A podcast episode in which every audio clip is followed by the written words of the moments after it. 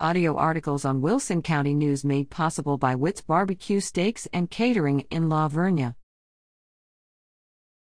Perez is promoted to Petty Officer First Class.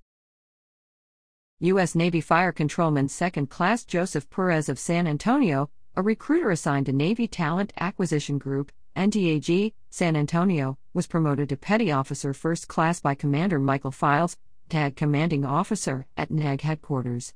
Perez, a 2008 graduate of John Jay High School, joined America's Navy in 2015, becoming a recruiter in 2021.